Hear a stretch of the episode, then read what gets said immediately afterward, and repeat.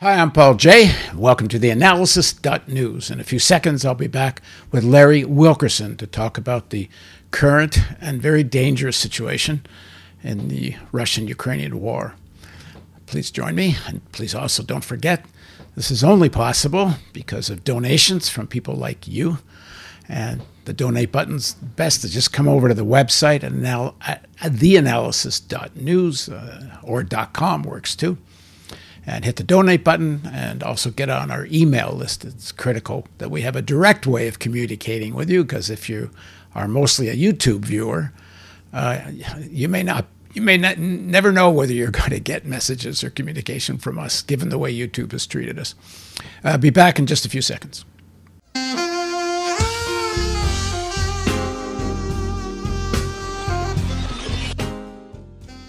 Xu Xin is the former editor-in-chief of Global Times.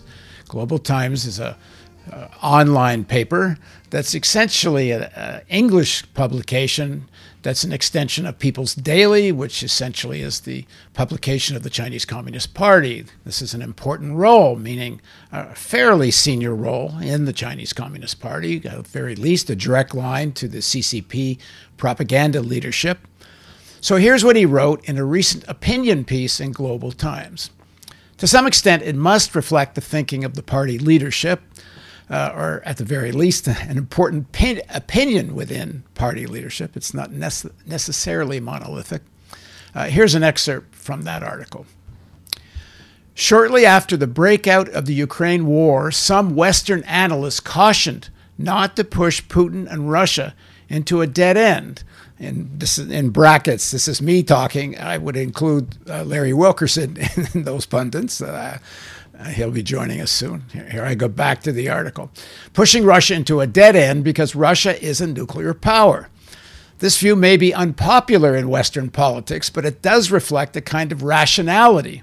Just imagine when Putin and Russian soldiers believe that losing the war may lead to a collapse of the government, that means the Russian government, and a purge on them. That means, this is me adding that means Putin and the people around him, in which their lives cannot be guaranteed. In other words, this is me again, the possibility of a violent coup in Moscow. I continue, when the Russian people believe that defeat in the war means that their country would disintegrate again and there would be serious fighting surrounding the new regime. They will take the Ukraine war as a new great patriotic war to fight it to the end. He goes on a little further down. The Ukrainian armed forces equipped by the West have become stronger, but their counteroffensive doesn't mean they can reshape the outcome of the war. When the war turns to a life and death struggle, if the West wants to win the final victory, it needs to transcend the confidence and strength that nuclear weapons have given Russia. Let me read that again. If the West wants to win the final victory, which I assume means the downfall of Putin, back to reading what he wrote. It needs to transcend the confidence and strength that nuclear weapons have given Russia. This is me again, meaning don't fear this use of tactical nuclear weapons and continue to push this until Putin falls. Back to the article. Undoubtedly, in terms of morality and the actual interests of mankind, the Russia-Ukraine conflict should not be escalated into nuclear war at any point. That would open a Pandora's box and would inevitably lead to a series of unimaginable consequences. An emergency brake needs to be put on the situation in Ukraine at a time when the scale of the war is still manageable. There needs to be a ceasefire and negotiations rather than an ever-increasing showdown between Russia and NATO. Please don't forget that there will be no absolute winner or loser in a military conflict between nuclear powers.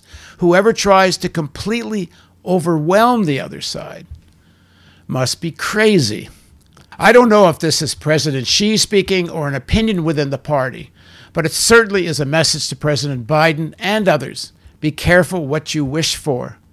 This comes at a time when President Putin has called up 300,000 reserves, called for a referendum that would lead to Russia annexing Donbass, and again hinted at the possible use of tactical nuclear weapons if the situation threatens Russian sovereignty. Now joining us is Larry Wilkerson, former Chief of Staff to Secretary of State Colin Powell. Thanks for joining us again, Larry. Good to be with you, Paul. So, Larry, what do you make of that opinion piece from Global Times? I think it's an aspect, as you pointed out, of the Politburo's propaganda, but sometimes propaganda needs to be listened to. In this case, I think that's the case. It needs to be listened to because it happens to be accurate, I think, as far as it goes. And let me just add that the challenge right now is that Zelensky and Biden and other NATO leaders, and let me tell you right now that these NATO leaders do not represent their people. They do not. They're a group of leaders whom we have put in place over the last 20 years who do our bidding, more or less, including Jens Stoltenberg, the Secretary General of NATO. These are people who don't necessarily reflect the majority opinion in France, in Germany, in Sweden, in Denmark, in Finland, or any place else, really. Check out Slovakia's leaders lately, who have been speaking truth about the things that are going on that they don't like.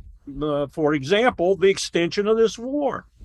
And people understand that this war is being extended because the West is making money. Who's making money? Lockheed Martin, Raytheon, Grumman, you name it. These people are making money. And they're influencing the White House to keep the war going. They're influencing the Congress, which is influencing the White House to keep the war going. And then you've got people like Graham from South Carolina, my state, who really hate Russia and want to do something to Russia. And there are other people in the Congress like that, too. They're dumb. They truly are dumb. This is a serious war in the heart of Europe that needs to stop yesterday. And the Pope's right. Making money off of it is not a reason to keep it going. And on the other hand, bringing Putin down, which is some of these neoconservatives in particular objective, like John Bolton, is not viable either. But for the very reasons that the Global Times piece you quoted points out, plus more, you do not want this war to lead to the collapse of Russia. And that's what we're looking at. That's what some people want in addition to the money making. And you put that together, and Pope Francis is absolutely correct to excoriate the West, NATO, Washington, London, Berlin, the whole group of us, because it should stop. And the only way you get it to stop is you have a lose-lose situation, if you will. If you want to put a positive turn on it, call it win-win. That is to say, we give up some stuff and eat a little crow, and Putin gives up some stuff and eats a little crow, and we meet in the middle and we stop this dang conflict. It's nonsense that Putin covets Lithuania or Estonia or whatever. He is doing what anyone would do, I think, realistically, strategically, given what we've done with NATO and what Ukraine presented to him as a potential threat. Now, I'm not excusing him. I don't like him at all. I mean, he's an autocrat. He's a dictator. He gets worse every day. But let's face it, you sometimes have to deal with these kind of people in order to stop something that's going to be a lot worse than Putin being the dictator, and that's a nuclear war. So we need to negotiate. We need to sit down. We need to talk. We need to end this conflict. But we're not going to do it because of all these influences in all the Western capitals that seem to think we should keep it going. And let me repeat, they do not represent their people. And when winter comes, we will find that out big time. When I talk to Ukrainians, including Ukrainians that actually supported the idea of neutrality before the invasion, who were against Ukraine, thought Ukraine should declare they won't join NATO, who are very, very critical of the Ukrainian oligarchy and have been organizing in Ukraine against the Ukrainian oligarchy prior to the invasion. those of them, and I have no idea how broad this represents the Ukrainian left, they do not want an end in a way that ends with Russia controlling Donbass and perhaps even some other sections of Ukraine, eastern Ukraine. And they say, you know, too many Ukrainians have died fighting this criminal and brutal invasion, and I think it is a criminal and brutal invasion, and I don't in any way disagree with everything you said up until this point. I agree with everything you said. And I, some of my Ukrainian people, I was going to say my friends, but they're not my friends. I just know them because I interviewed them. I think very much underestimate the role of NATO and the Americans in helping provoke and instigate this. But I also agree with Boris Kagarlitsky and others and other Russians I've talked to that this really was Putin's agenda, Putin's decision, Putin's miscalculation, and there was no need for this invasion whatsoever. And anyway, all that being said, when we're talking about how to resolve this and negotiate this, you can't leave the Ukrainians out of this. And so far, I'm not sure the Ukrainians want to negotiate this in a way that leaves Russia in control of a significant part of Ukraine. I'm not willing to sacrifice the world for Ukraine. And I'm not willing to sacrifice the world for those people you just talked about. Now, I understand when you've been attacked, when your family's been threatened, when your cities have been bombed, when your streets are full of enemy tanks, when artillery rounds are falling on you, when rockets are hitting you, you are going to change your mind. You're not going to be a peacenik, as it were, not the normal person anyway. I understand their feelings, but I'm not going to sacrifice Europe and certainly not the world for them. It's that simple. So let's get to the table and let's talk. And I don't give a hang if you don't want to give up some of your country. Turn around and look at Poland. Poland's been marched over by armies for God knows centuries and lost this and lost that. Everybody in that part of Europe has been marched over. You know, Father Arpad of the Hungarians, they have a joke in Budapest. He should have kept going to the English Channel and not stopped where he did, because Hungary is in such an untenable geographic position. Well, they're all in untenable geographic positions. I'm sorry, you live there. And the rest of the world does not need to sacrifice its existence because of you. So get to the negotiating table, start talking, and get some kind of deal. Get the best deal you can. But you are not going to get Crimea back. I'll bet you on that. You might get the Eastern Donbass, or the Eastern Oblast back. You might be able to achieve some sort of integrity, as Ukraine looks like without Crimea. But other than that, you're probably going to have to sacrifice a little bit. And realize that Putin's going to be sacrificing, in terms of his wishes, something too, not least of which is he started this brutal war, got all these Russians killed, and doesn't have a whole lot to show for it. Well, that's actually what I said to my quote-unquote Ukrainian friends. I said the same thing.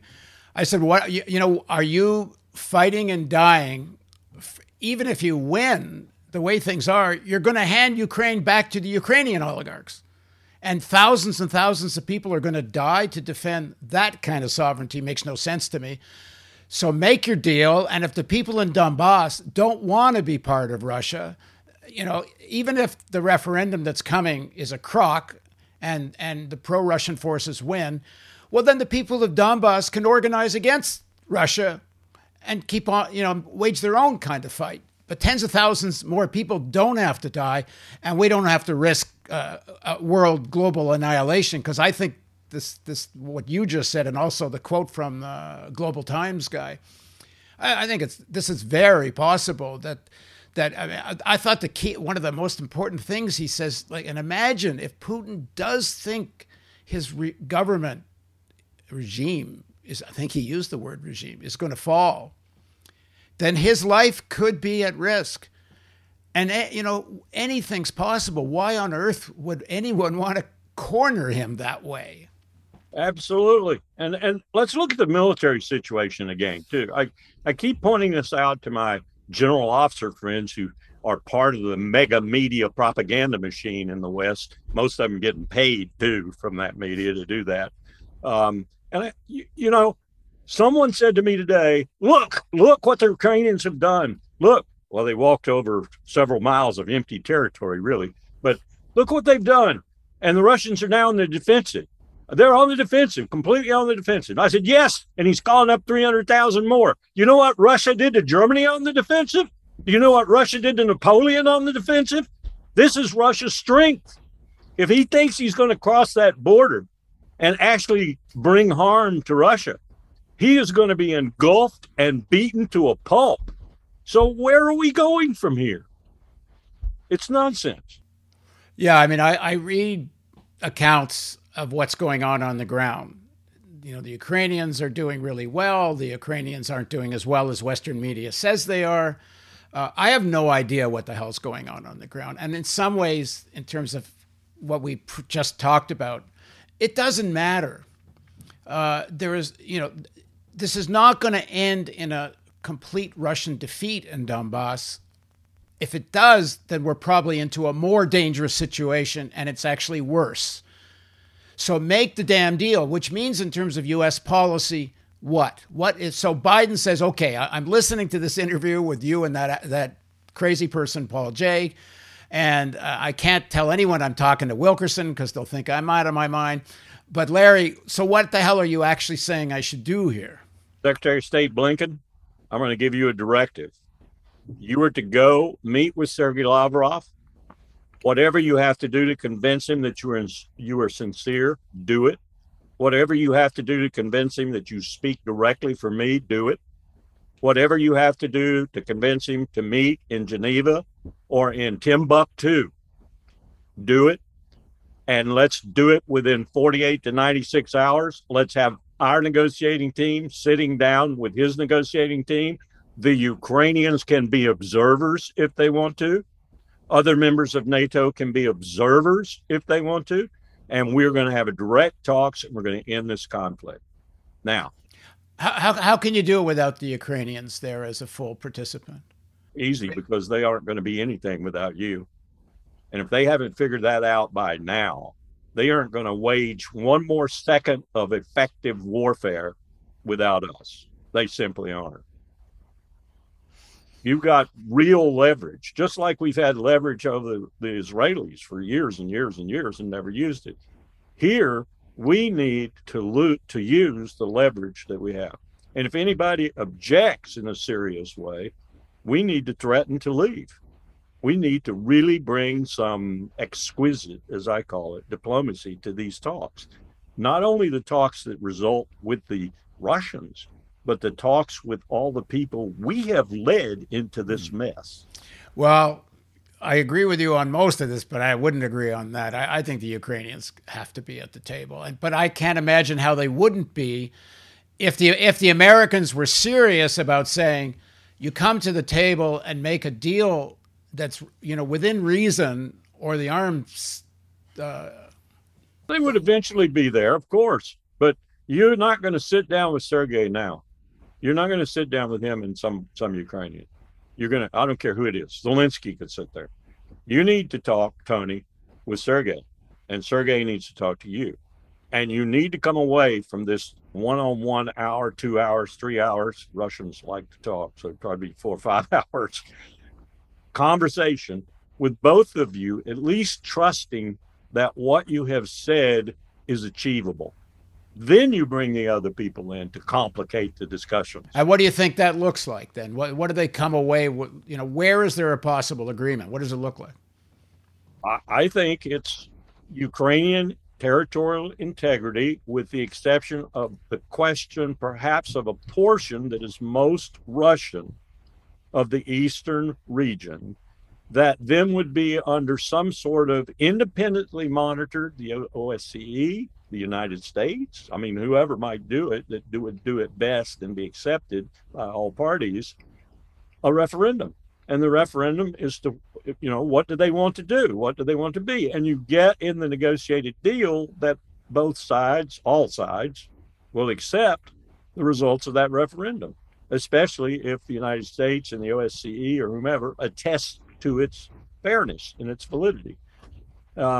And that's how you settle that particular region. But everything else is done deal. Just quickly, the OSCE, I believe, has like about 50 or 60 countries that have representatives. This is quite a multilateral thing, essentially of the United Nations. In theory, is not controlled by either the Americans or Russians or anybody else. Matter of fact, they have a reputation of pissing us off. And when you do this, you have to have in mind the aftermath and what you're trying to achieve. And by aftermath, I mean Russia has to be, as it is geographically, Rand McNally maps show it, part of Europe. They are a part of Europe, certainly from the Urals in. Now, I think they're a part of Europe and have aspired to be a part of Europe for centuries, from Moscow all the way, and even further than that. Now, you could say, well, Vladivostok is not a part of Europe. Okay, I'll buy that. They are multi parts. The part is more Asian than it is European and vice versa. But that part of Russia, which has always longed and yearned from the Tsar's time on to be a part of Europe. I mean, they spoke French at Catherine's court. That needs to be recognized, and they need to be brought into Europe. Well, they were used to intermarry with Europe aristocracy all the time. Yes, and it needs to be a successful attempt this time. We tried in the early 90s. I was listening to Clinton interviewed by Fareed. He was being interviewed by Fareed the other day. And I'm listening to this guy talking about what he did. Very articulate, very, very, he was into it. He was very, very studied and analytical, which is not like Bill Clinton, but he was. And what he said was very persuasive, but what he said was an angle that was wrong, because he was defending his expansion of NATO, and he was giving excuses that made the Russians guilty. He was saying things like, we offered them NATO membership. We offered them all manner of participation in the alliance. We offered them all manner of economic participation as a member of the EU. Bullshit, Mr. President. You might have whispered in somebody's ear that you were going to do that, but you never whispered in a Russian ear. And any Russian will tell you that. And if Yeltsin was the one he was whispering into the ear of, that's like whispering at a goose. I mean, Yeltsin was drunk 90% of the time. Well, one of the reasons that so much happened on his watch that was negative for Russia. But you need to get out of this attitude that Russia needs to be an internal enemy of Europe. It is a part of Europe. How can you have a stable, economically successful, and look at the EU now. The EU is 740, 750 billion people with a GDP the equivalent of ours, but they can't get their political act together. That's part of why we're doing this too. We don't want that GDP that's the equivalent of ours to be competitive with us. We want to be hegemonic with respect to it. And so we don't want this to happen. And that's why we've seen all this mess in part over the last few years. That's why H.W. Bush and Colin Powell and Jim Baker started out with this attitude, and then it got morphed into, oh no, we can't make peace with Russia, because what if we make peace with Russia and they really do become a part of Europe, and we add another 150 million people to that 740 million, and we add Russia's gas and oil to that $1 trillion already, what, 18, 19 trillion dollar GDP? Well, also nuclear weapons. Yeah, and nuclear weapons too. I mean, this is not what Washington wants in terms of the people who think about these sorts of things in these ways, which are only a few who think. We have no empathy, Paul. We cannot empathize with Tehran. We cannot empathize with Havana. We cannot empathize with Moscow. We don't know how to empathize. We cannot put ourselves in other people's shoes and say, okay, now I'm sitting here. How do I feel about this? How do I feel about a president going to Tbilisi and announcing to all and sundry in public that Georgia will be a member of NATO? Well, let me just add to that just a nuance, which is this. First of all, the American state is a rogue state. International law means absolutely nothing unless it serves the particular context to start worrying about international law. Bush and Cheney should have been, you and I have talked about this because you were there then, you know, they should have been charged with war crimes. Obama actually, by not charging them with war crimes, actually committed one. My understanding, Obama had a responsibility under international law to prosecute Bush and Cheney. All that being said, it doesn't mean that this Russian state isn't also another rogue state, and to a large extent because of the way Russia's been treated. I mean, Hitler rose to some extent, large extent, because of the Versailles Treaty and the way Germany was humiliated. So even if it's true that not only is the U.S. essentially a rogue state and Russia is a rogue state now, we have to live with that, and we have to demand that these two states had better not blow up the world. I agree. That's the reason I say find a neutral city and sit down. We have to end this conflict. And there's another reason we need, you know what I'm going to say. We have to end this conflict because we have two other challenges that are staring us in the face like a roaring freight train. The first one, no nuclear arms control. No treaties, not even a conventional forces in Europe treaty anymore. We have abandoned all arms control. And the second, of course, is what's coming at us with regard to the changing climate. We need to focus on these two threats. We need to focus badly. We needed to yesterday, 15, 20 years ago. They're going to eat our lunch if we don't. And here we are frittering away money and lives and power in Ukraine. It just doesn't make any sense. Well, the only sense it makes is as you started this interview with the money being made by, you know, gun manufacturers. You know, I did an interview with Boris Kagarlitsky. We talked about a lot of things, but one of the things we talked about is the extent to which Russia is being savaged by climate change already. Yes.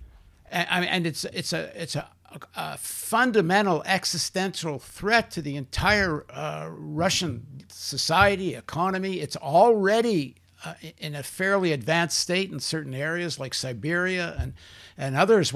The methane release in Siberia and Alaska. Now. Yeah. I mean, and so, you know, a grand deal here to save humanity is so necessary, so obvious, but the fossil fuel companies and the arms manufacturers would rather play this out, even though it leads to a complete shit show. We are the first human civilization in, as far as I know, 5,000 years of history, perhaps all of human history, to have the technological know-how to save ourselves in a situation where we could be existentially threatened. But do we have the wisdom to do it? So far, the answer is no.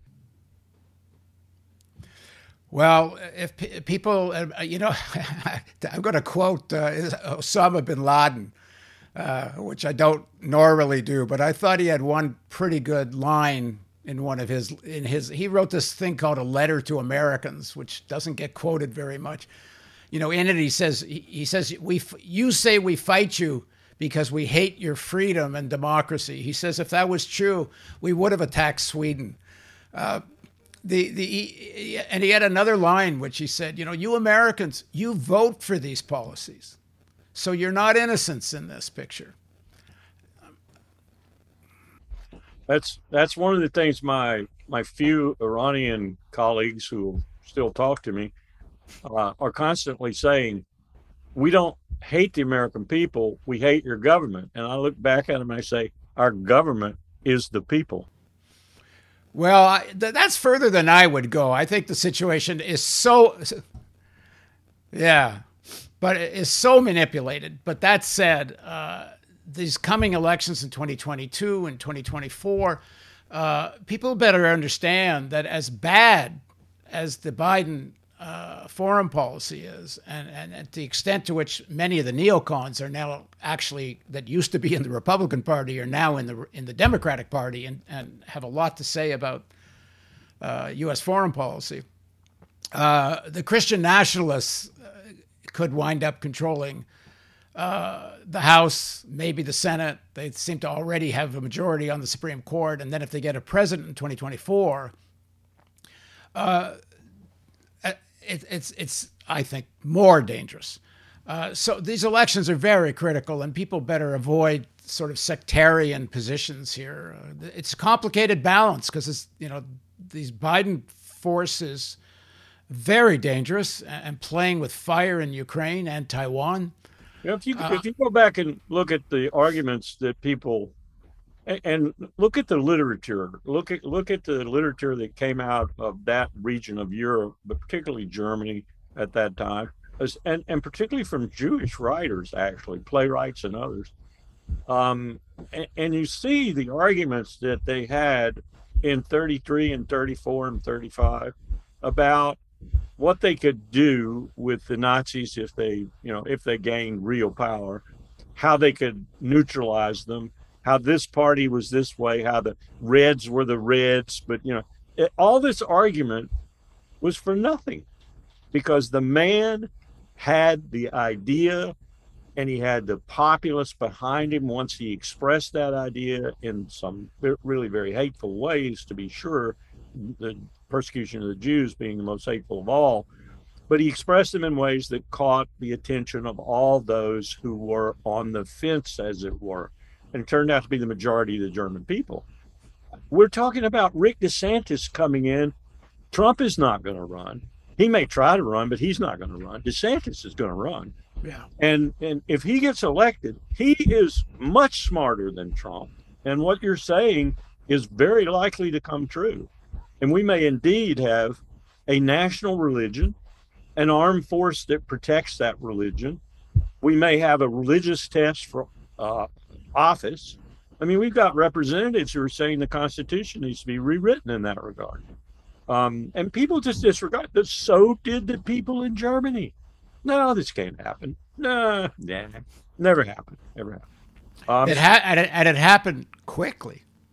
You know, you had a time when Hitler is first elected as Chancellor of Germany, if I get my history right, there was an enormous opposition to Hitler. There were workers in the streets. The workers' movement was almost at a height.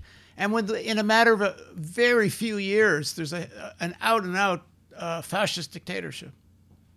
And I go ahead. You still had people, especially the old Prussian aristocracy and that portion that was in the military in the Wehrmacht. You still had people who were saying, "Oh, we can handle him. We can handle him," you know, as they sip their cognac and smoke their cigar. Well, let me end this with one chilling piece of documentary footage. People might have seen this, but I'm going to play it again anyway. I think in 1938 or 9, there was a rally of American, essentially fascists, at Madison Square Gardens.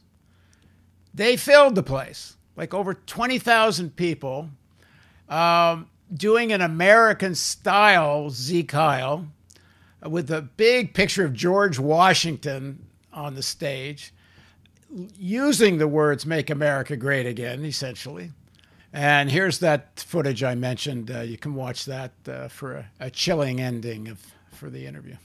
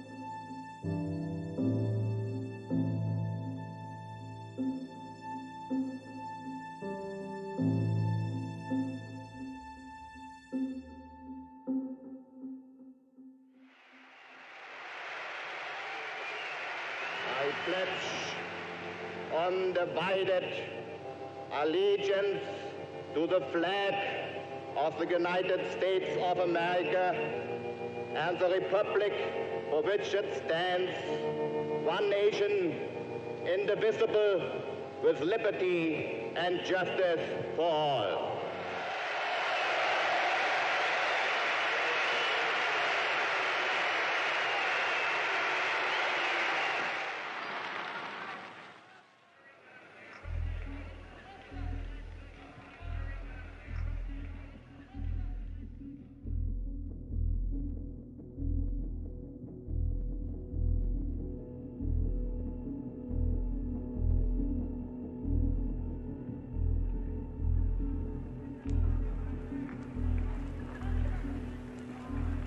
Ladies and gentlemen, fellow Americans, American patriots, I'm sure I do not come before you tonight as a complete stranger. You all have heard of me through the Jewish-controlled press as a creature with horns, a cloven hoof, and a long tail. We, with American ideals, demand that our government shall be returned to the American people who founded it. If you ask what we are actively fighting for under our charter, first, a social, just, white, Gentile, ruled United States. Second, Gentile-controlled labor union, free from Jewish Moscow-directed domination.